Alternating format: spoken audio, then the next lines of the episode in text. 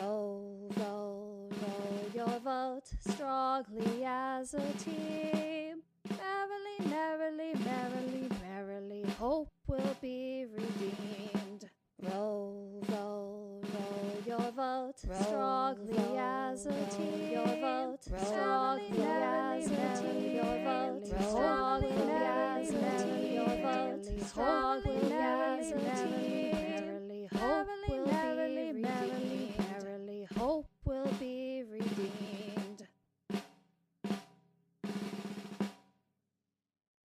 In our last three episodes on Ukraine, we've discussed at length how the corporate two party system won't save your children. It won't save them from nuclear war, it won't save them from climate collapse, and it won't even save their reproductive rights.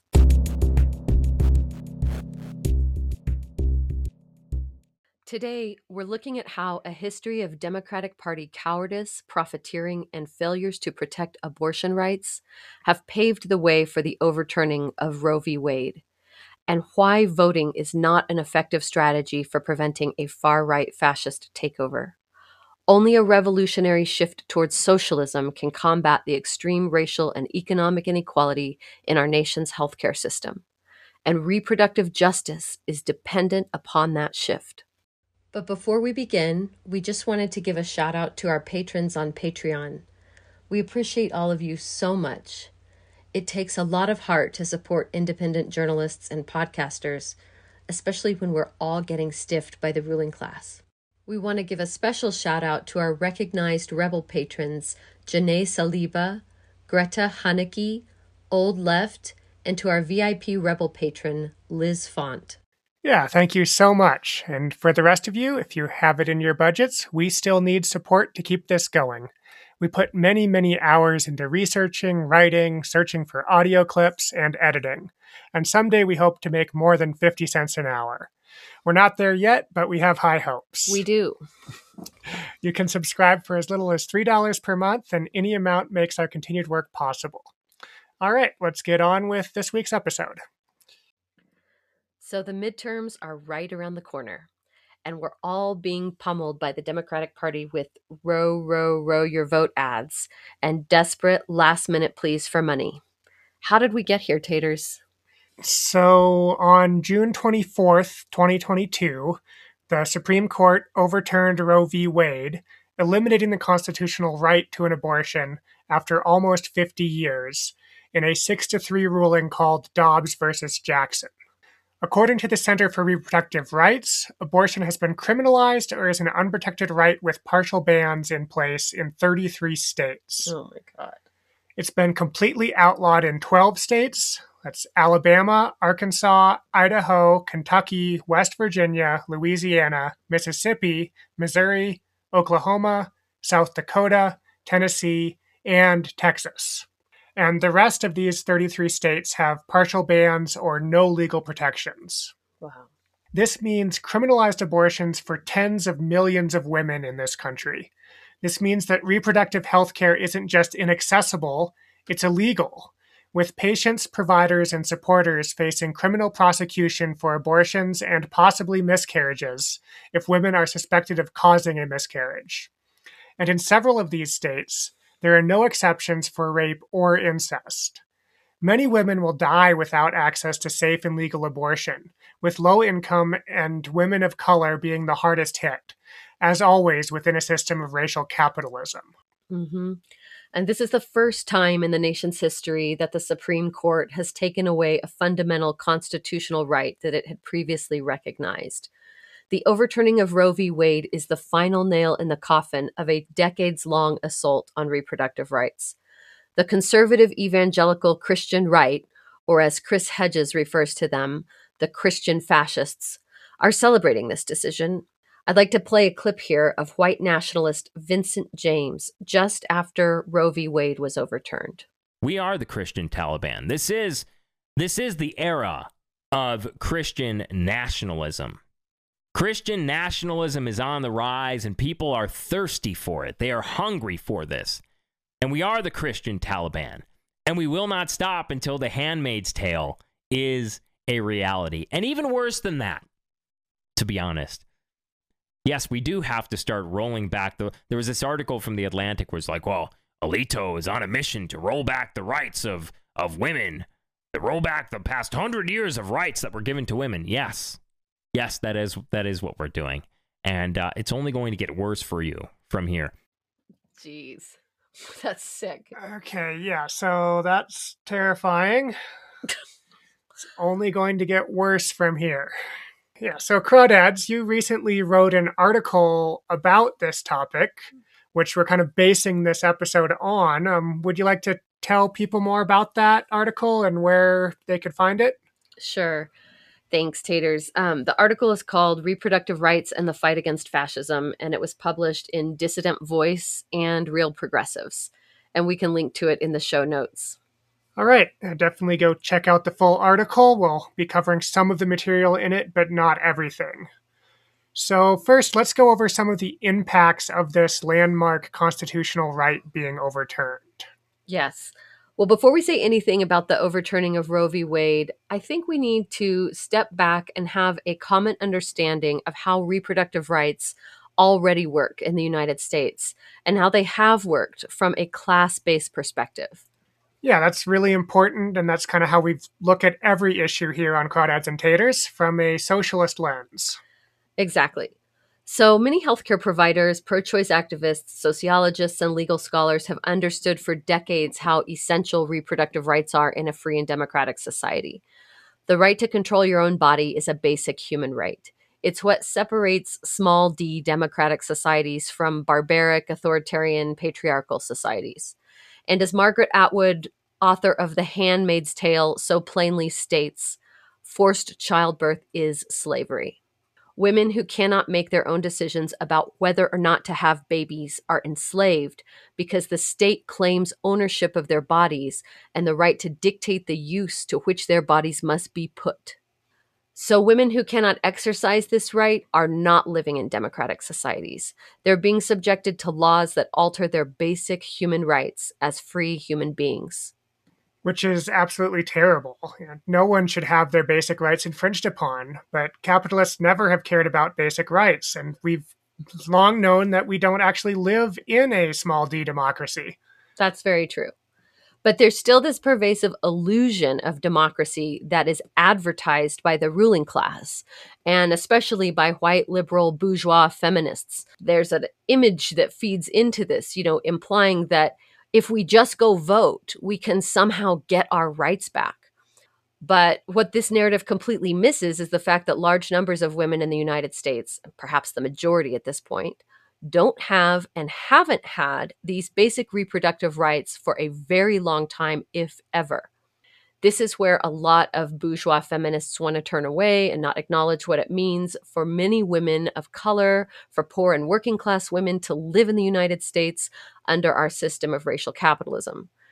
But this moment is really an opportunity for us, I think, using reproductive rights as a lens to understand what capitalism is and how it actually works.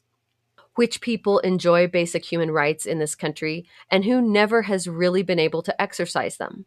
So, even before this terrible blow to Roe v. Wade, which could be seen as the final nail in the coffin of a decades long assault on reproductive rights, let's talk about who has and has not been able to access reproductive health care in this capitalist society in terms of the ongoing erosion of abortion rights, who has been most affected and who will continue to be most affected by the mass criminalization of reproductive health care?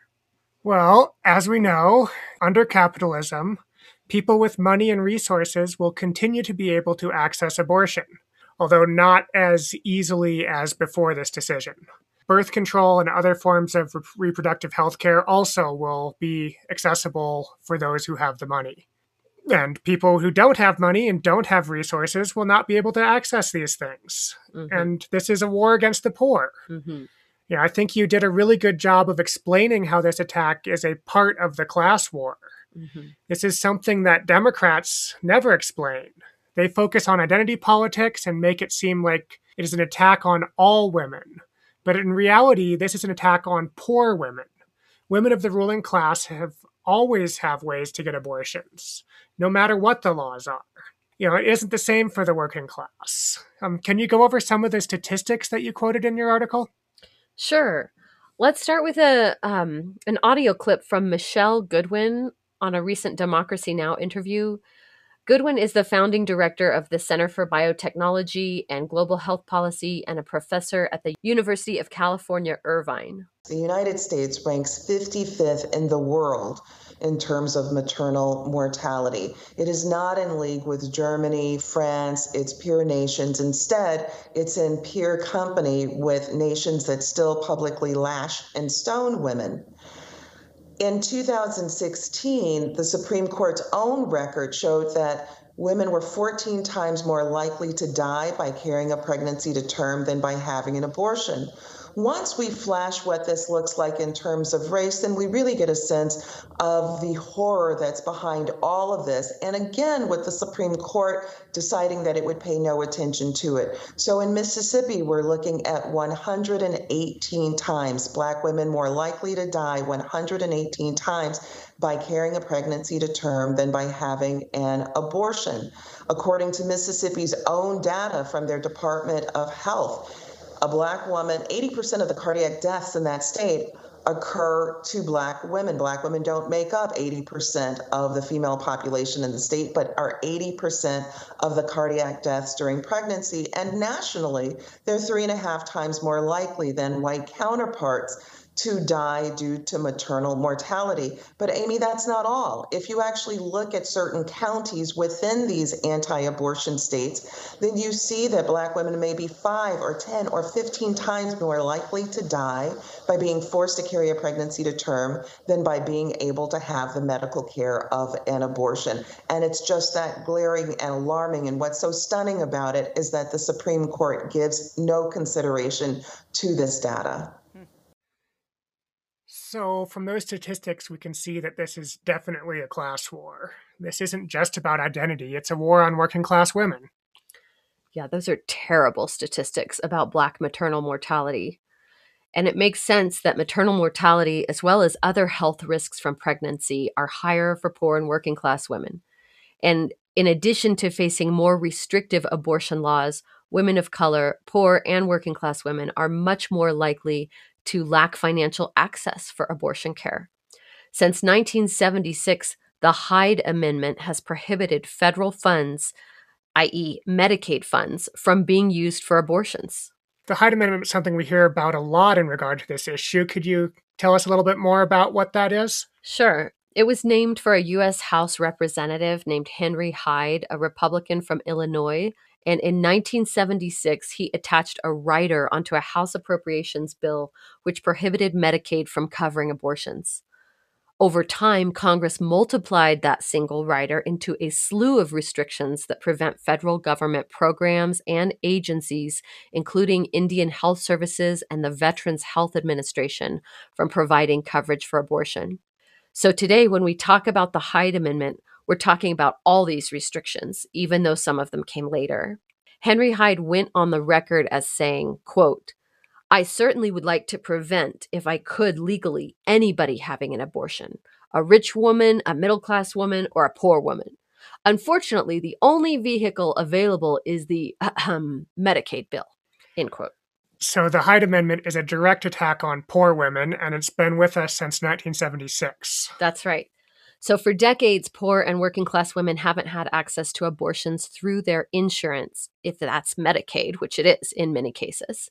And let's talk a little bit about Indigenous women. According to a 2022 Amnesty International report, nearly one in three American Indian and Alaska Native women have been raped. That's more than twice the average for white women and is probably an undercount given the huge gaps in data collection. The criminalization of abortion services will be particularly devastating to Native women, femmes, and Two Spirit people. Yeah, so Indigenous women are at least twice as likely to experience sexual assault as other women in the United States. Mm-hmm. So this group of women is much more likely than white women to end up with an unwanted pregnancy. Right. Not to mention all the other health impacts from this kind of trauma. Mm-hmm. So, how accessible has abortion been for Indigenous women in the United States? Well, because of the Hyde Amendment, Indian Health Services hasn't been allowed to perform abortions since 1982 because they're federally funded. In the 1990s, there were some exceptions made to IHS policy in cases of rape or incest, but coverage varies from state to state, and depending on state law, this exception was not universal. So, on top of the fact that Indian Health Services has a terrible history of abusing Indigenous women, they've participated in forced sterilization programs at the behest of the US government throughout the 1960s and 70s. So essentially, post colonization, Indigenous women in the United States have really never had reproductive rights. Yes, that's awful. And the Indian Health Services is often the only health service available for Indigenous women who live on reservations. Mm-hmm. And it's the only affordable health service around, right? Right. I mean, expecting Native women to be able to access or pay for private abortion services off the reservation is pretty unrealistic in a lot of cases. So, just to kind of overview, Indigenous women are far more likely to have unwanted pregnancies as a result of sexual assault. Mm-hmm. Yet, Indian Health Services is a c- colonial organization with a history of atrocities against Native women, and they won't perform abortions. Generally, that's right.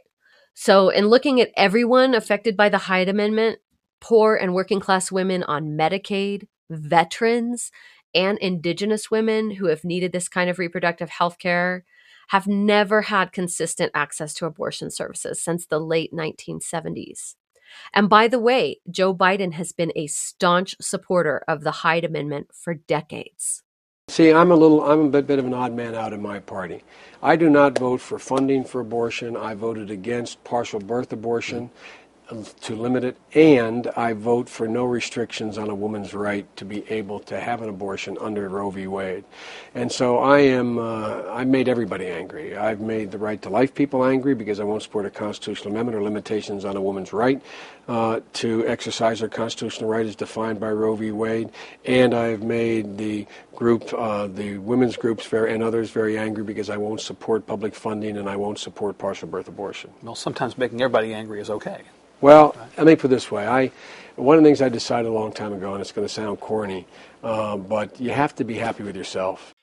Well, that's just Biden being happy with himself again. I'm so glad he's happy with himself. I mean, that's what matters as an elected representative, right? Yeah, and that was from an interview in 2006.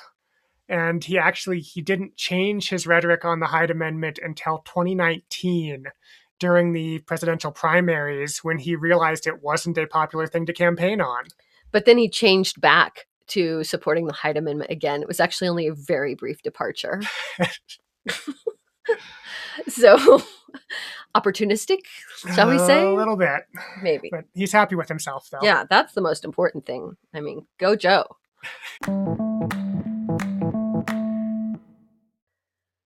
So, just looking at reproductive health care under racial capitalism, we're already getting a huge glimpse into the lack of health access for Black and Indigenous women against a backdrop of extremely high maternal mortality rates and rates of sexual violence. And we know that in a society as racially and economically stratified as the United States, the wealthy will never have any trouble obtaining abortion services and reproductive health care. It is poor and working class women, femmes, black, indigenous, queer, and other people of color who will suffer the most without federally protected rights and resources. Mm-hmm. It's the same people who are already suffering under racial capitalism. We've recently seen this assault on reproductive rights extend to LGBTQ and Two Spirit communities in terms of accessing hormones and other gender specific health care, where the same race and class divisions apply yeah, there's a massive war on LGBTQI and Two Spirit communities. The evangelical right, backed up by their dark money collaborators in Congress, are making sure that these communities, as well as women of color, poor women, and femmes, and working class women across the board, continue to pay the price for their racist and fascist domestic policy agenda.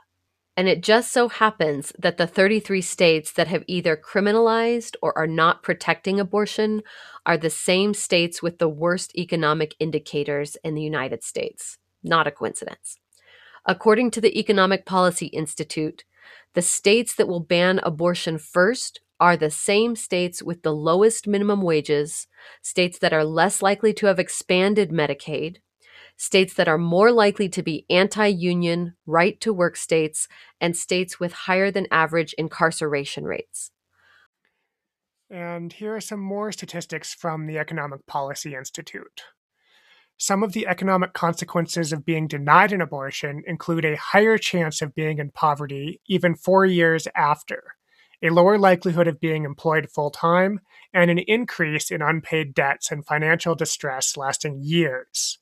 Laws that restrict abortion providers, so called TRAP laws or targeted regulation of abortion providers, have led to women in those states being less likely to move into higher paying occupations. Abortion is often framed as a culture war issue, distinct from material bread and butter economic issues. But in reality, abortion rights are economic rights, and this decision means the loss of economic security, independence, and mobility for abortion seekers. Low and middle income people, especially black and brown women, will bear the brunt of this impact. Yeah, just like we've seen. Um, I mean, abortion rights are fundamental rights to any civilized society that dares to call itself a democracy. And, you know, ironically, Roe v. Wade was on the books for less than 50 years, from 1973 to 2022. Before 1973, safe and legal abortion was just not widely available. You know, certain doctors performed abortions illegally, and backroom abortions and botched abortions were extremely common. Women died from self induced abortions. I mean, it was an incredibly dangerous time in our country for uh, centuries. So finally, you have Roe v. Wade legalize abortion in 1973, but starting in 1976, you have the Hyde Amendment. So that's only three years later. Yeah. So, in reality, poor and working class women have never had access to abortion. Right. And since Roe was first passed, many states have passed abortion restricting laws, fetal heartbeat laws, parental consent laws, six week laws, partial birth, blah, blah, blah. Yeah. Yeah. And all these things just make it more difficult for lower income women, especially, to obtain an abortion. Mm-hmm. And it's important to note that, unlike in other countries that have been through this battle, abortion rights have never been codified in the United States, never added to the Constitution. They have always been subject to being overturned by the Supreme Court. So the threat of losing these rights and the ability to chip away at them for decades is unique to the United States. Right. Looking at access to abortion, what we really see is class war, Mhm. just like with every other issue. You know, healthcare, human rights, not actually available in our capitalist society unless you're rich. Right. The United States likes to call itself democratic, but if we really want to see examples around the world of where poor and working class women do have equal access to healthcare, we have to look at more socialist and communist countries. It's no coincidence that socialist and communist countries around the world have often made sure that abortion was always legal. Patriarchy is one of the oldest forms of class oppression, with women being the largest class in the world. Socialism and communism have often understood this in their founding doctrines. From the Soviet Union to Cuba, reproductive health care and abortion rights have often been enshrined, codified rights that cannot be voted away. Mm-hmm. This is a little bit lengthy, but I want to read you the Soviet decree on abortion established in 1920 in response to a growing spate of illegal abortions in the Soviet Union and complications and deaths. Quote, in past decades, the number of women resorting to artificial termination of pregnancy has grown both in the West and here in this country. The legislation of all countries combats this evil by punishing the women who choose to have an abortion and the doctor who makes it. Without leading to favorable results, this method of combating abortions has driven the operation underground and made the woman a victim of mercenary and ignorant quacks who make a profession of these secret operations. As a result, up to 50% of such women are infected in the course of operation, and up to 4% of them die. To continue from this resolution, the workers' and peasants' government is conscious of this serious evil to the community. It combats this evil by propaganda against abortions among working women. By working for socialism and by introducing the protection of maternity and infancy on an extensive scale, it feels assured of achieving the gradual disappearance of this evil. The People's Commissariats of Health and of Justice, anxious to protect the health of the women and considering that the method of repressions in this field fails entirely to achieve this aim, have decided Number one, to permit such operations to be made freely and without any charge in Soviet hospitals where conditions are assured of minimizing the harm of the operation. Number two, it is absolutely forbidden for anyone but a doctor to carry out this operation. Number three, any nurse or midwife found guilty of making such an operation will be deprived of the right to practice and tried by a people's court. Number four, a doctor carrying out an abortion in his private practice for the purposes of profit will be called to account by a people's court. So the Soviet Union legalized abortions in 1920. Right. Their, this right was temporarily taken away by Stalin in the 30s until 1955 when Khrushchev legalized it once again. Yep. So still much better than the United States, which Yeah. was excluded, which excluded poor and working class women Yes. three years later. Yeah. So here's another quote from Multipolarista. This is Ben Norton's independent journalistic website. And this is about abortion in Cuba. Before the 1959 revolution, Cubans lived through a period of U.S. neocolonialism, and private medical clinics thrived by offering U.S. quote health tourists services like abortion that were not available in the United States. During this time, Cuba had the second highest rural infant and maternal death rates in Latin America. Most Cubans had no access to health care, especially outside of the capital, La Habana. There was only one rural hospital in the country. Abortion was effectively only legal for Cubans who could afford it, a reality we still face in the United States. Only with socialism and the expansion of free healthcare to all came a full actualization of abortion rights in Cuba. After the triumph of the revolution in 1959, health outcomes improved immediately. Cuba now has the most doctors per capita in the world. It even has a higher life expectancy and lower maternal mortality rate than the United States. Full access to abortion was institutionalized in 1965 on four basic grounds. It is the woman who decides, it needs to take place at a hospital, it needs to be carried out by expert staff, and it needs to be totally free. Nice. That's the status of abortion rights in Cuba. Other communist leaders, Mao Zedong, Thomas Sankara, Marxist revolutionary and Pan Africanist who served as the president of Burkina Faso, have also spoken out about the absolute necessity for legal equality between the sexes in the means of production and in all social relations.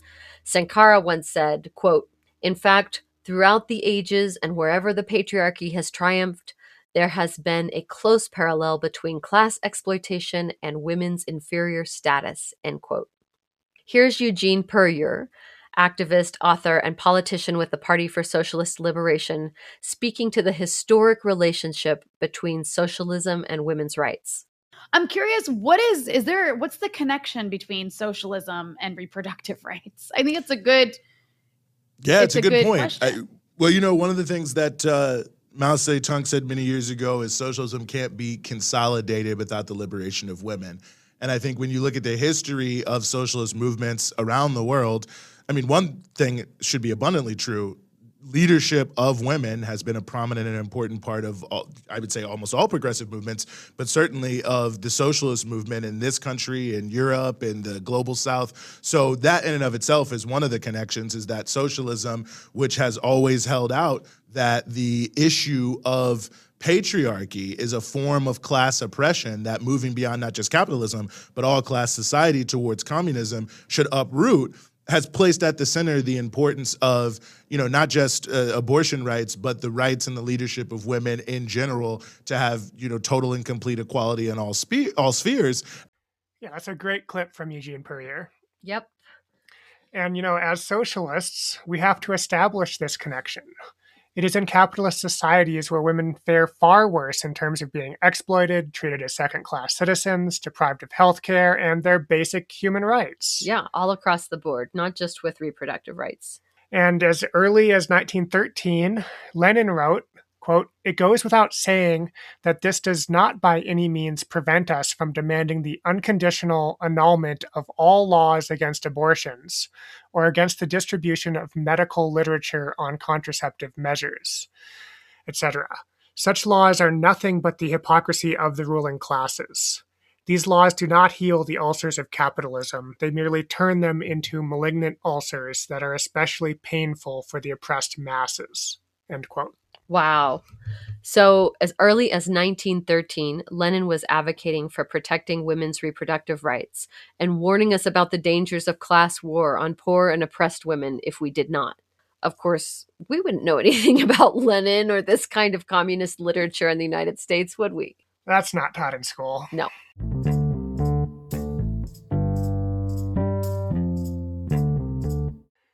So, getting back to the capitalist United States, where health outcomes for poor and working class women are terrible, where abortion rights have never been codified and have been eroded year after year since our relatively late legalization of abortion in 1973, far after major communist and socialist countries, let's uh, talk a little bit about the role of the Democratic Party in protecting these rights. okay. okay, let's do this. After all, it's commonly understood that Republicans are the bad guys here. They are the ones who have been launching a right wing evangelical war against women's rights of all kinds, LGBTQ, two spirit rights, for decades. And I don't want to overlook this. But to try to paint reproductive rights as a red versus blue issue is a huge mistake when you look at the long history of the Democratic Party's failure to protect, failure to codify, and complete surrender to right wing agendas. The failure to stand up to the patriarchal and fascistic assaults on reproductive rights is one enormous example of the Democratic Party's increasingly common abandonment of the working class and poor under neoliberalism and capitalism more generally. While the Democratic Party is always the first party to parade black and brown faces on their fundraising ads, suggesting that they represent a socially and economically diverse United States, in practice, big D democratic policies of neoliberalism over the last 40 plus years have left most Black and Indigenous people of color, as well as the white working class, further and further behind. And no amount of voting has changed the increasing levels of dark money or corporate corruption in our political system. And the Democrats have rarely stood up for reproductive rights when they've had the chance, including right now at this present moment. Right. And you did a really good job of describing this in your article. So I'm just going to go over a quick summary of just a few Democratic failures to protect reproductive rights since the Roe v. Wade decision in 1973. So, under President Jimmy Carter, Carter opposed abortion and did not publicly defend Roe v. Wade. Throughout his presidency, he consistently opposed federal funding for abortions, opening the door for right wing attacks. Vice President Gore under President Bill Clinton, had a long history of opposing abortion before he was selected to be the vice president. And President Bill Clinton, he had a much better record on abortion, vetoing abortion bans and signing an executive order immediately upon entering office that did away with the gag rule and other restrictions. But he also held a majority with the House and Senate, and he failed to pass legislation to codify Roe. And then President Obama, in his first term, the Democrats had a supermajority with the House and Senate. And Obama had promised to codify Roe v. Wade, but once in office, he suddenly decided it wasn't a priority. We want to play a couple clips here. Here is Obama on the campaign trail in 2007. Well, the first thing I'd do as president is, is sign the Freedom of Choice Act. And here he is after he was president in 2009. The Freedom of Choice Act is not my highest legislative priority. That's it?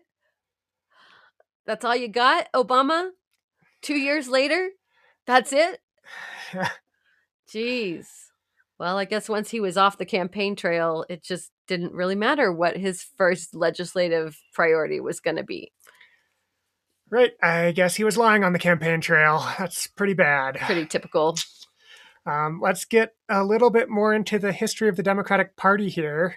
Um, you really laid this out in your article.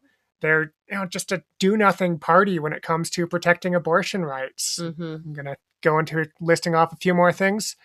In 2016, Hillary Clinton chose a pro life candidate, Senator Tim Kaine, as her running mate. Yeah. And then, of course, Joe Biden, as we mentioned earlier, throughout his career as a senator and now president, has staunchly supported the Hyde Amendment, except for this brief moment in 2019 when he was running for president. But once he took office as in 2020, he stated that he, in fact, would be willing to sign federal budget bills that included the Hyde Amendment. Yep. So basically, his change of of heart around the Hyde Amendment lasted a few months.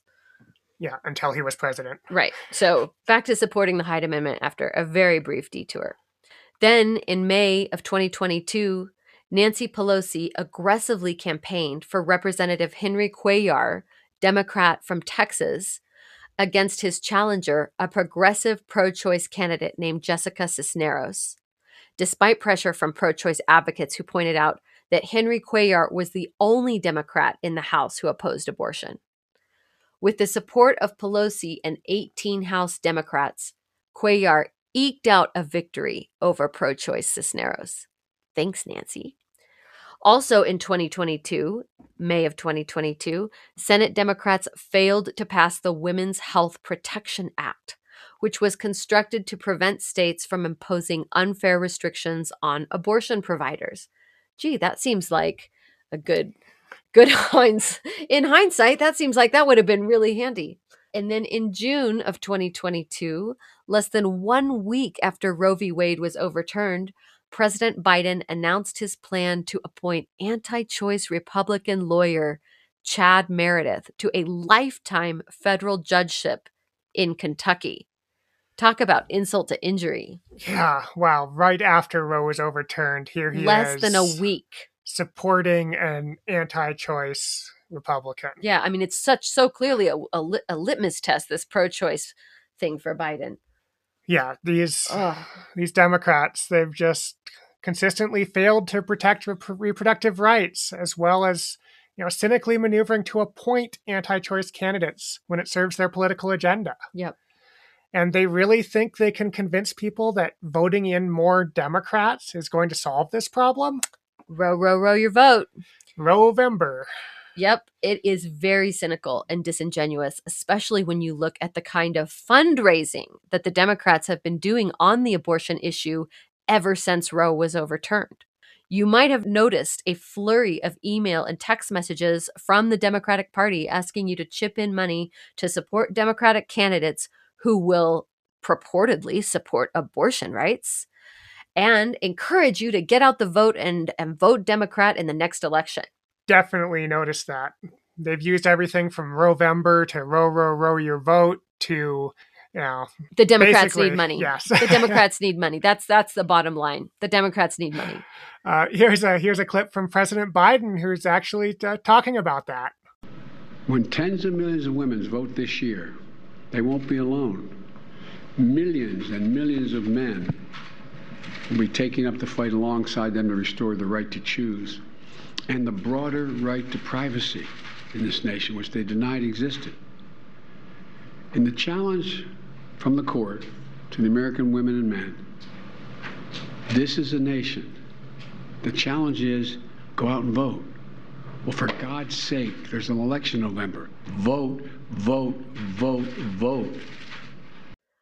Vote, vote, vote, vote. I mean, you know, you should have all kinds of faith in the Democrats with the track record that they have. I mean, Democrats have the House, the Senate, and the presidency right now. How often does that actually happen? Why is Roe v. Wade not already codified? We didn't vote hard enough. We didn't vote hard enough, did we? We should have voted harder. We just should have voted. Maybe if we had given more money to the Democratic fundraising apparatus, none of this would have happened. Yeah, I guess so. Um, but you know, there are all kinds of things Democrats could have already done under Biden, like you say, holding the majority, control in the House, the Senate, the executive branch. There are so many things they could do to protect abortion rights for tens of millions of people. Um, these things include, you know, eliminating the filibuster using a simple majority, the nuclear option, Mhm. and codifying Roe v. Wade like Obama promised, like Biden is promising to do after The midterms. midterms. Uh, they could have done this before these anti-abortion trigger laws took effect. Yep. Um, they could have also pressured all the Democrats, including Manchin and Sinema, to get behind this, but of course they didn't do anything to pr- pressure those two rotating villains. There are any number of tactics they could have used to actually pressure people in Congress to get behind codifying this. But nope. Um, Biden could declare a public health emergency, which is what this really is. Mm-hmm. You know, the tens of millions of women affected by it. This is a health emergency. Mm-hmm. He could use federal facilities such as military hospitals to offer abortion care Mm-hmm. because you know the Hyde Amendment doesn't apply to emergency funding. Right. Or put clinics on federal lands. Yep. They could expand the Supreme Court. Mm-hmm. You know, the packing the court option. Mm-hmm. They could restrain judicial review. Mm-hmm. They could have a vote on Escobar's bill protecting clinics. Right. And they could expand reproductive health education and access to Plan C. Yeah. I mean, this was a list that uh, I think AOC came up with part of these, some of these things, but they were echoed by by many progressives throughout Congress. That you know, federal funding, um, federal lands, um, expanding the court, using tactics to pressure Democrats. Have the Democrats done any of these things? No. And many liberals will just defend Joe Biden like blindly, like saying, well, he can't eliminate the filibuster without the support of Senator Joe Manchin. You know, he needs Joe Manchin to reach 51 votes. But the question remains why hasn't Biden ever tried to pressure Joe Manchin in the past? Why hasn't Biden gone to West Virginia to speak directly to Manchin's voters?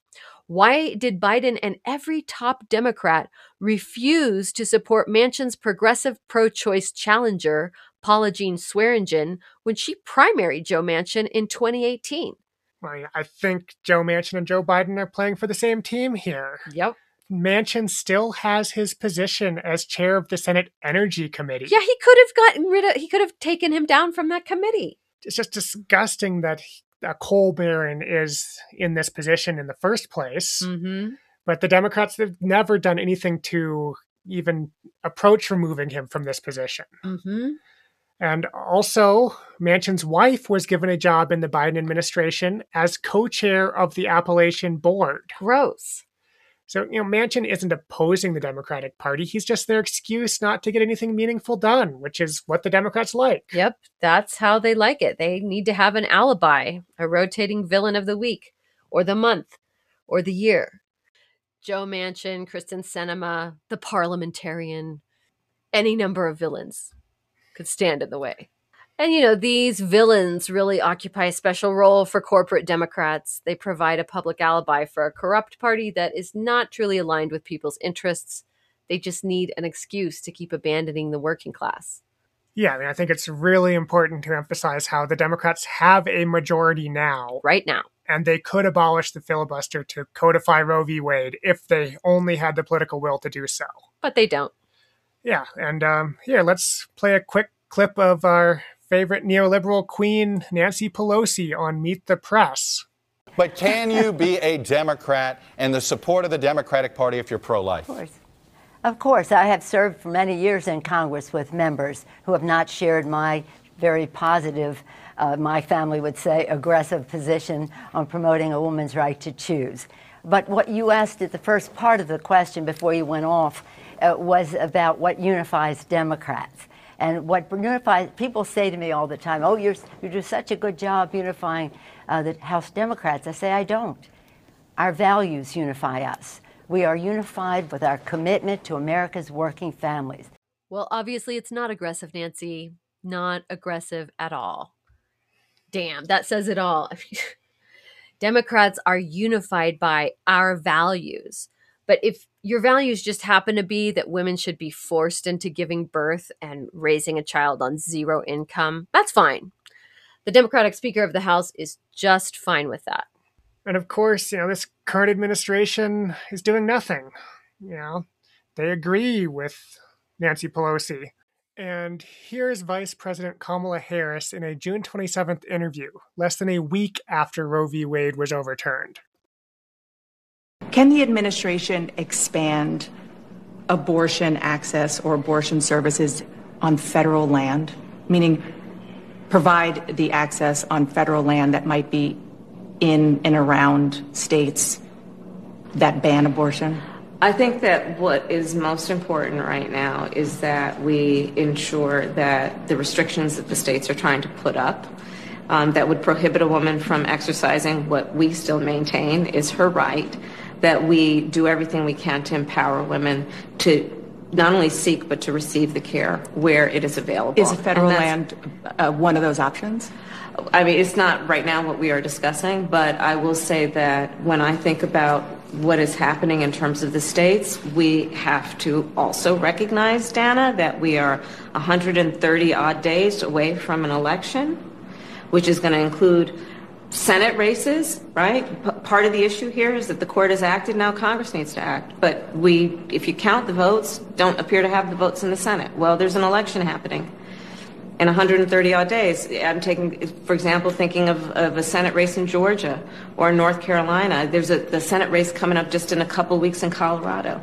And we need to change the balance and have pro-choice legislators who have the power to make decisions about whether this constitutional right will be in law, right? We say codified, mm-hmm. put it in law. What do you say to Democratic voters who argue, wait a minute, we worked really hard to elect a Democratic president yeah. and vice president, yeah. Democratic led House, yeah. a Democratic led Senate. Do it now. But do what now? Uh, what now? I mean, we, we need, we, listen, what we did, we extended the child tax credit for the well, first I'm year. sorry, when I say do right? what, yeah. do it now, yeah. act uh, legislatively to make abortion rights legal. We feel the same way. It, do it now. Congress needs to do it now in terms of permanently putting in place a, a, clear indication that it is the law of the land that women have the ability and the right to make decisions about their reproductive care, and the government does not have the right to make those decisions for a woman. Do it now. Oh, we feel the same way. We feel the same way. Do it. Do what now? Do what now? What are we talking about again? There's an election in 130 days, guys. We just need you to get out there and Don't vote. forget about the election and the fundraising. Don't forget about that. Wait, what were we talking about? Do it. Do what now? Stop asking these hard questions about federal land. oh, what is this federal land thing? What is that about? We have an election coming up. We have an election coming up. That's the thing we need to focus on. Oh, oh my god. And if is as if that wasn't bad enough, as if that wasn't bad enough, now we have Biden using abortion rights like a carrot, waving them over voters' heads, saying that if that he promises to codify Roe if if and only if the Democrats win big in the midterms. So you know, all those people that got out and voted for him the first time, fuck them. You got to get out there again. You got to do it again because once is not enough.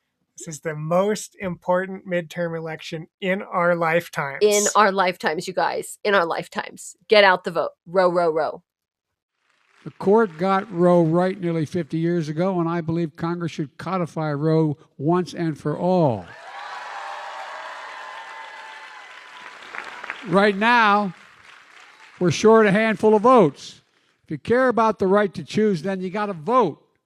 That's why in these midterm elections are so critical. Elect more Democratic senators to the United States Senate and more Democrats to keep control of the House of Representatives. And folks, if we do that, here's the promise I make to you and the American people. The first bill that I will send to the Congress will be to codify Roe v. Wade. Yeah. So, um, how long has Biden been in office now? Two uh, years? About two years, yeah. Yeah. And his first policy agenda after the midterms is going to be to codify Roe. Yeah, he sounds just like Obama. Promises, promises, promises. Yep. Except for that Hyde Amendment, you know, he still holds on to that Hyde Amendment. So really, he's just talking about codifying Roe for for wealthy women, not for anybody else. Anyway, talk about too little, too late. What a bunch of empty rhetoric. Biden's administration has done nothing to treat this like the public health emergency and human rights emergency that it is. And meanwhile, Democrats are using the money they've been fundraising off of, you know, restoring Roe v. Wade, a record amount, to prop up far right Republican candidates. Wait, what? What is this fundraising strategy? So, according to Open Secrets reporting in 2022, political groups and nonprofits aligned with the Democratic Party have spent nearly 44 million on advertising campaigns across 5 states, Republican primaries, to boost the profile of far-right candidates in California, Colorado, Pennsylvania, Illinois, and Maryland. Oh my god. So if you donate to the Democratic Party, there's a good chance your money is being spent on anti-abortion candidates, as well as anti-immigrant, white supremacist candidates, you know, the far right candidates who, who they're backing. The Democratic Party has spent nearly $44 million propping up far right candidates. This is just like the Pied Piper strategy with Trump. Remember when HRC's campaign worked really hard in 2015 to elevate Trump and encouraged the media to give him maximum airtime? And of course, they did. At least $2 billion worth of free media coverage went to Trump in the run up to the 2016 presidential election. Yeah, he received something like 80% of all election coverage. Yeah, it was ridiculous. Well, Bernie received like what, 4% or something? It was probably less than that. yeah, less than that. Anyway, yeah, this Pied Piper strategy of elevating Trump or elevating far right candidates to make sure that they are the candidate that Democrats are opposing. You know, the Democrats believed in 2015 that Hillary would win, would would win against Trump more than she would win against a more moderate Republican. And therefore, it was to the Democratic advantage to push Trump as the legitimate contender. Of course, there was little or no concern about what would happen if Trump actually won and a far right authoritarian became president. Right. And, you know, it's the same thing here. The lesson is if you're giving money to the Democrats to save Roe v. Wade, chances are they might be spending it on advertising for anti choice Republican candidates. That's insane. And we wonder why the Overton window keeps shifting to the right. Democrats don't think they can win against moderate Republicans, so they keep pouring money into far right wing campaigns to make sure that they're running against fascists. And meanwhile, they keep moving their own platforms to the right so that they will appear more moderate to Republicans. That's how the Overton window works. And right now, Democrats are holding all of these row, row, row your vote rallies across the country. And of course, asking for more of your money. The Uniparty is corrupt, everybody. You cannot count on Democrats to bring back reproductive rights. Their track record simply does not support that. Yeah, especially considering that the incumbent party usually loses seats in the midterms. It seems like a pretty hollow promise coming from Biden that he'll codify Roe if the Dems win. Yeah, I'm sure that's what he's actually banking on losing the midterms so he won't have to keep his promise. If he were going to treat this like the public health emergency that it is, he would have done all these things that we have already outlined and discussed. Speaking of Democrats supporting Republicans, uh, Taters and I wrote an article in 2020 called The Assistance, Not the Resistance.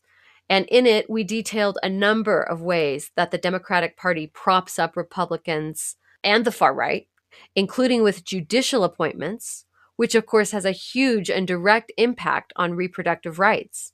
Dems have really been totally complicit in this political shift. Remember, it was the Supreme Court that overturned Roe v. Wade. You know, Republicans blocked the nomination of Merrick Garland, but the Democrats failed to stand up and allowed Trump to appoint three judges yeah, to the Supreme Court. Three judges.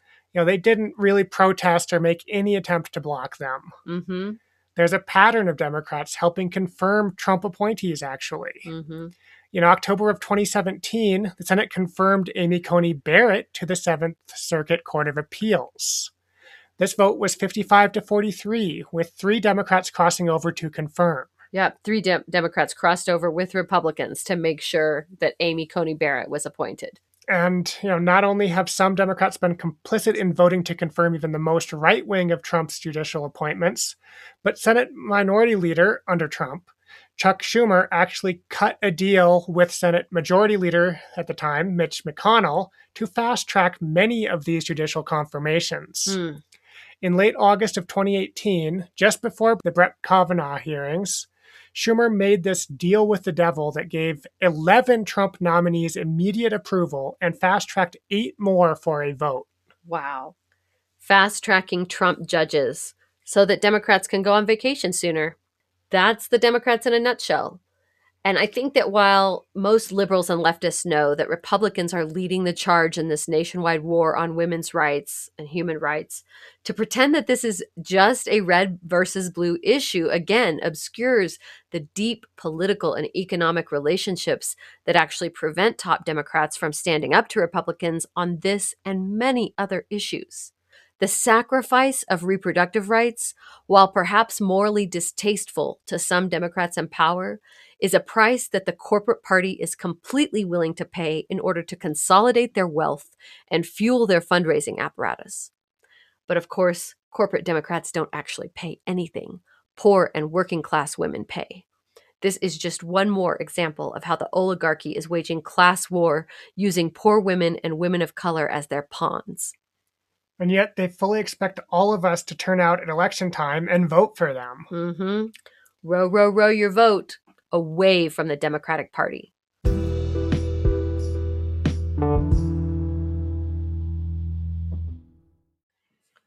We wanted to leave you with something more tangible, though, more immediate, actionable items. Clearly, we don't believe that voting will address this crisis of restoring women's basic human rights. That's right. We're not suggesting that you don't vote, but it's clear that, especially at a national level, your corporate candidates are far more interested in using you to fundraise than to actually represent you. Right. If you really want to vote on this issue, you could work to protect it constitutionally at the state level, like what Kansas did this summer. You could make sure abortion rights are enshrined in your state constitution. Many states have the ability to vote on ballot measures, I don't know of any that are doing so yet, but it would be possible to get abortion rights on the ballot for a general vote. A more democratic way of deciding it. Kansas, a conservative state, voted down the attempt to remove abortion rights from their state constitution in a vote of 59 to 41. That's a pretty significant majority. Yeah, and it's ironic that the Republican Party has always been more for states' rights and now it's probably our only electoral hope at this moment. But remember, we will never vote our way into socialism. The corporate uniparty will not allow it. We have seen what they have done to even mild social democratic candidates like Bernie Sanders. Absolutely. We can't support neoliberalism to fight fascism. You know, I encourage our listeners to check out episode six on why the best way to fight fascism is to actually fight neoliberalism. A lesson that it seems that many activist groups haven't learned yet as they scream about the need to vote Democrat. But if voting harder won't save us, what can we do? Revolution! Yay! No, seriously. I mean, the capitalist system has failed us. We need a new political economy, and only a mass movement based on socialism can fix this problem. Is it okay if we end every episode this way? Just calling for revolution? Yeah, I think that's a really appropriate. You know, the truth is that we must embrace a different kind of political economy, one that centers the most marginalized and oppressed. It's no coincidence that socialist and communist countries around the world have often made sure that abortion was always legal. Here in the United States, where communist and socialist political parties and movements have been systematically destroyed since the country's inception, it will take a mass working class movement on a scale we haven't seen in this country to mount a resistance to the dictatorship of transnational capital, the fascism of the 21st century. And since fascism is an international project, the resistance too must be international. It's not going to be easy. In this current US political climate, where Democrats are launching a new Cold War on Russia and China, where anti communist red baiting rhetoric has reemerged and been embraced by both Democratic and Republican parties, it will require massive discipline, education, organizing, and a multi generational commitment to develop and sustain alternative models to capitalism and to build a strong working class movement. These movements must be able to withstand the attacks of the capitalist system itself as it tries to delegitimize socialist and communist movements inside and outside the belly of the beast. We must understand the repeal of Roe v. Wade as one of many fundamental human rights that will be casualties of class war within a global shift toward fascism.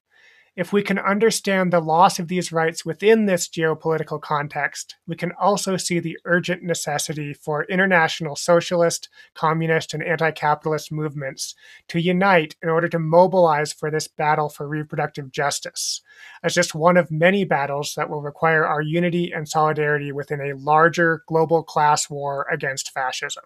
We believe it is past time for all of our social struggles against patriarchy, racism, colonialism, environmental destruction, and economic inequality to embrace a radical critique of capitalism and its alternatives if we are to collectively survive the fascist class war and ecocidal forces that are coming our way, and quickly.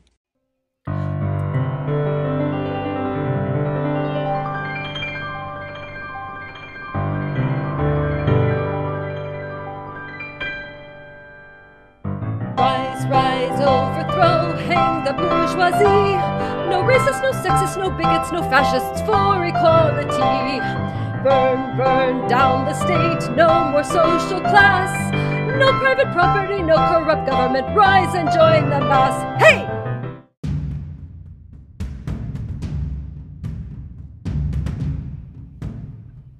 Crawdads and Taters is a self produced and directed production by Aaron McCarley and Burian Sundal. You can find us on Spotify, Apple Podcasts, Breaker, Castbox, Google Podcasts, Overcast, Pocket Casts, and Radio Public.